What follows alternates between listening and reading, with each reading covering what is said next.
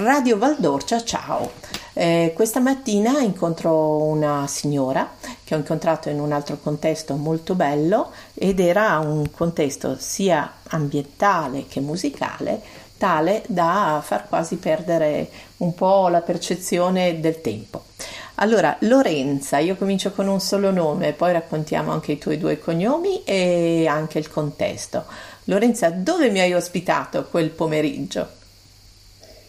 Quel pomeriggio tu sei venuta a uno dei nostri concerti eh, che eh, da molti anni ospitiamo mm, a, nella dimora storica di famiglia, dimora che eh, chiamiamo Casa dell'Abate Naldi dal nome del suo primo proprietario, poi posso raccontarti meglio.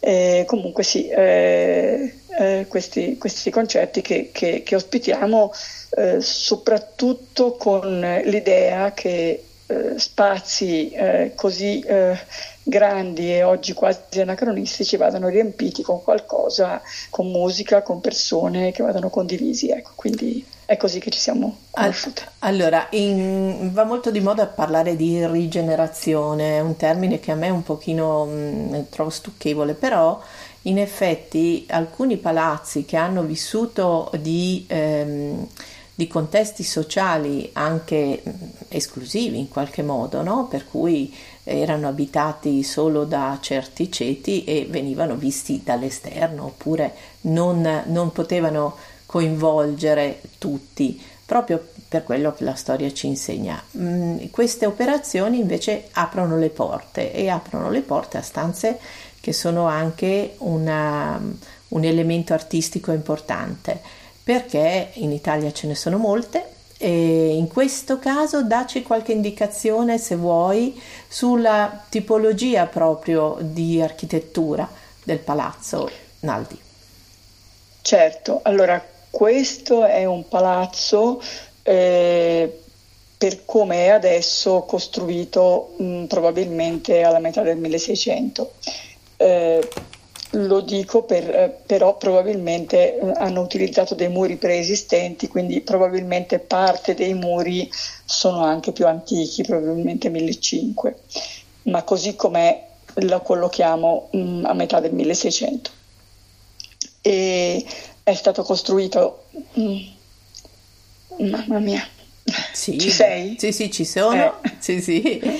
Taccio perché qualche e... volta scherzando si dice che io parlo troppo in radio, per cui cerco di azzittire. No, no, perché cercano di chiamarmi, ma io non ah, rispondo, no. quindi... Eh, va bene.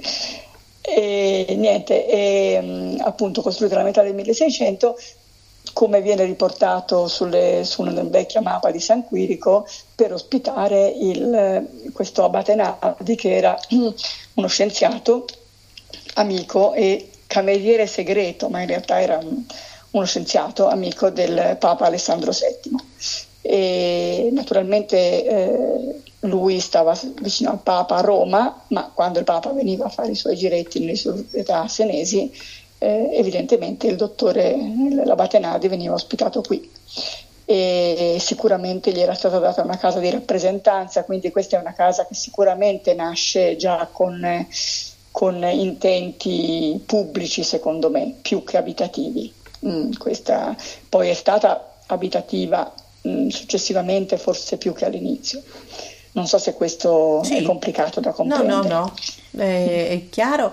E, e, nel contesto di San Quirico, proviamo a, a, descrivere a quelli che non la conoscono, ma magari conoscono la più recensita architettonicamente Pienza, no? in Valdorcio. Però San Quirico certo. ha, ha delle caratteristiche nelle sue proporzioni, nella presenza di monumenti di facciata, è altrettanto godibile e altrettanto luminosa. Che cosa ci puoi dire di San Quirico?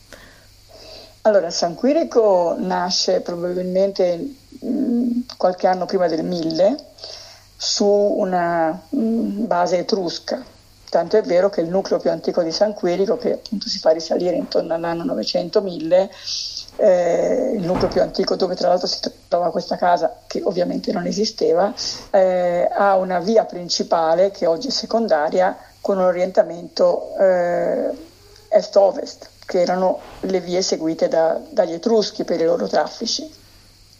Successivamente mh, si espande appunto diciamo tra il 1100 e il 1300 in direzione nord-sud perché allora a quel punto erano cambiate un po' le, le, l'importanza della via, quindi la famosa via francigena eh, ha fatto espandere San Quirico invece in quell'altra direzione. Quindi è un, è un, eh, è un paese che definirei comunque diciamo di tipo medievale, così anche se eh, ogni epoca ha lasciato il suo, il suo segno, eh, ma direi comunque che il, il suo impianto mh, diciamo di strade eccetera è proprio tra, tra, quegli anni lì dal 1100 al 1300-1400 ecco. Senti, ecco, questa ecco. è, è, un po' la storia iniziale di San Sì, adesso c'è un po' di vivacità in più, sembra che in qualche modo sia diventata, noi lo diciamo un po' per gli ascoltatori, in Val d'Orcia eh, per esempio d'inverno è un, è un, po' tutto fermo in certi aspetti, così che noi magari cittadini siamo abituati ad avere scadenzato da alcune attività anche molto consumistiche che vanno dallo shopping alla, all'aperitivo, queste cose, così come ci descrivono, no? soprattutto i milanesi che sembra che vanno solo a fare queste cose.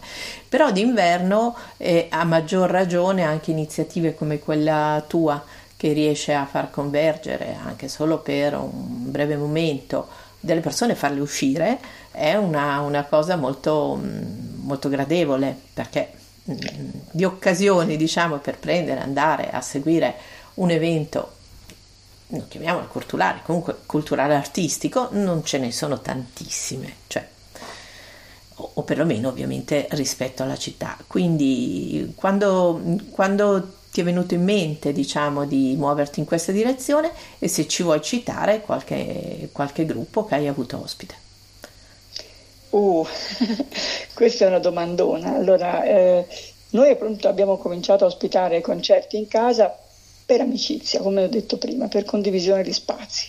Quindi non abbiamo esattamente scelto chi volevamo che suonasse in casa, semplicemente abbiamo offerto gli spazi li abbiamo offerti mm, a tutti i livelli, mm, dal saggio della scuola di musica all'orchestra che è ospite nostra in questo momento, che eh, suonerà eh, un concerto, che terrà un concerto domani, 26 luglio. Eh, l'orchestra Tramontana, se non mi sbaglio, tu li hai già, sì, hai già intervistati, sono già in radio. In radio. E, mh, mm, e, e quindi diciamo, abbiamo cominciato così eh, e da sola questa cosa ha preso piede.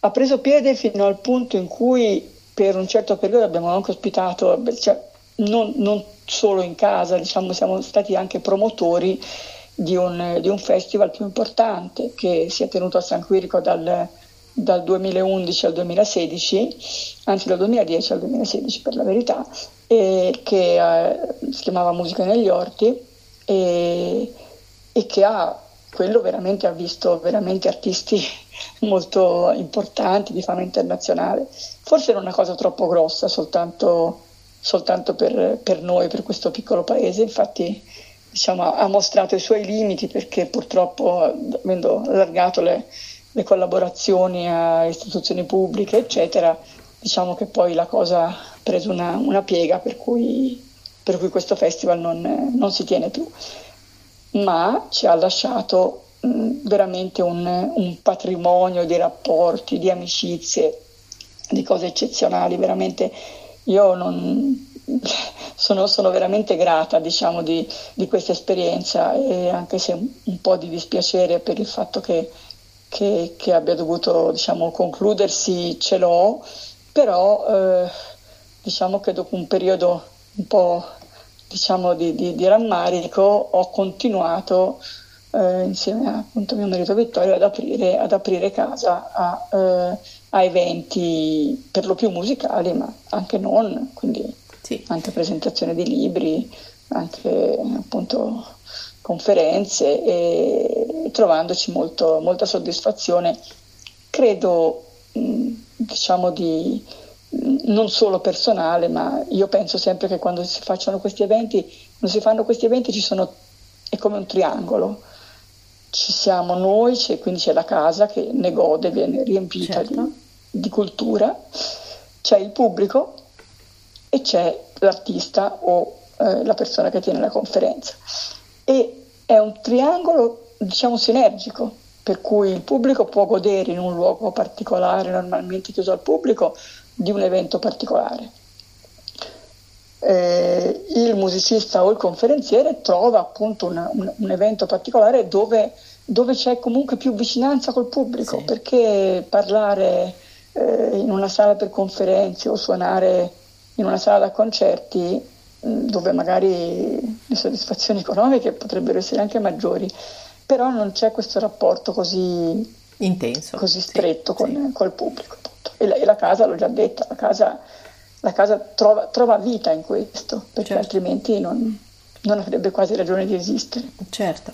Senti Lorenza, um, altra tua attività um, che segui in questo periodo e che porti avanti e che eh, ci riconduce anche alla tua formazione. Tu sei un agronomo e quindi ami la terra sostanzialmente. E, Assolutamente. E, sì. e, mi piacerebbe, magari non questa mattina che ci siamo beccate, so che tu hai un impegno anche a breve, però eh, parlare anche di come viene considerata mh, l'agricoltura oggi, fare anche un discorso un po' diciamo di anche idealista, però mh, andrebbe capito che così come alcune attività che riguardano l'artigianato, no? cominciavano tutti per agriturismo, artigianato, sono state sottovalutate e sottopresentate anche ai giovani e alle persone che non hanno intravisto motivi di soddisfazione professionale a volte, no? Quindi è una branca, diciamo, di attività che meriterebbe un, un miglior racconto, secondo me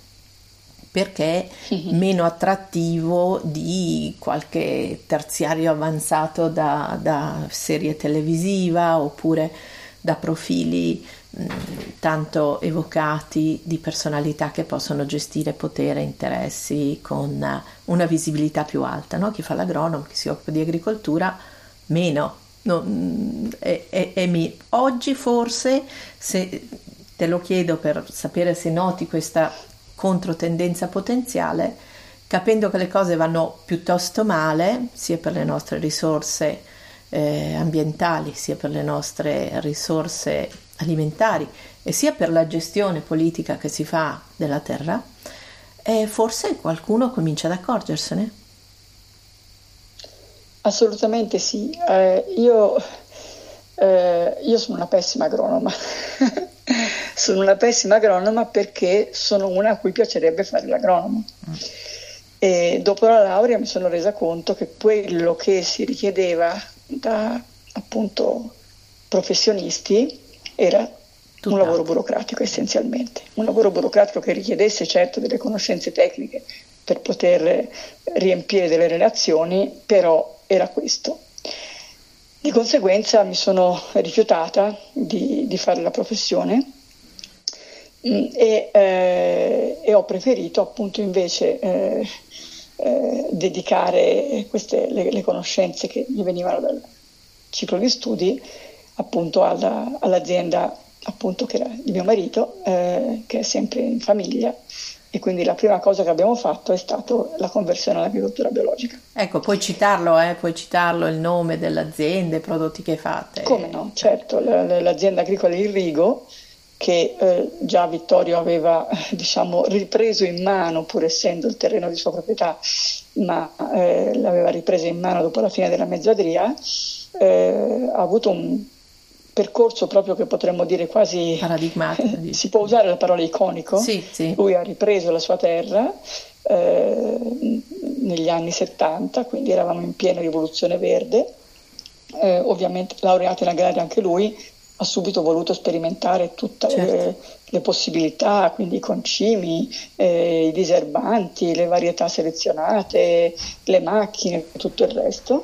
E poi nel corso diciamo, dei mm, diciamo 15-20 anni successivi si è reso conto che eh, questo era un processo che portava da nessuna parte e quindi aveva progressivamente incominciato a ridurre l'uso della chimica, uh-huh. sempre ovviamente con eh, la, la, necessità, l'obiettivo insomma comunque di ricavarne un reddito. Certo. E poi noi ci siamo conosciuti proprio su questo, noi ci siamo conosciuti, io invece ero una eh, neolaureata piena di ideali, eh, lui mi ha detto... Con Lorenza, a Radio Valdorcia, ciao!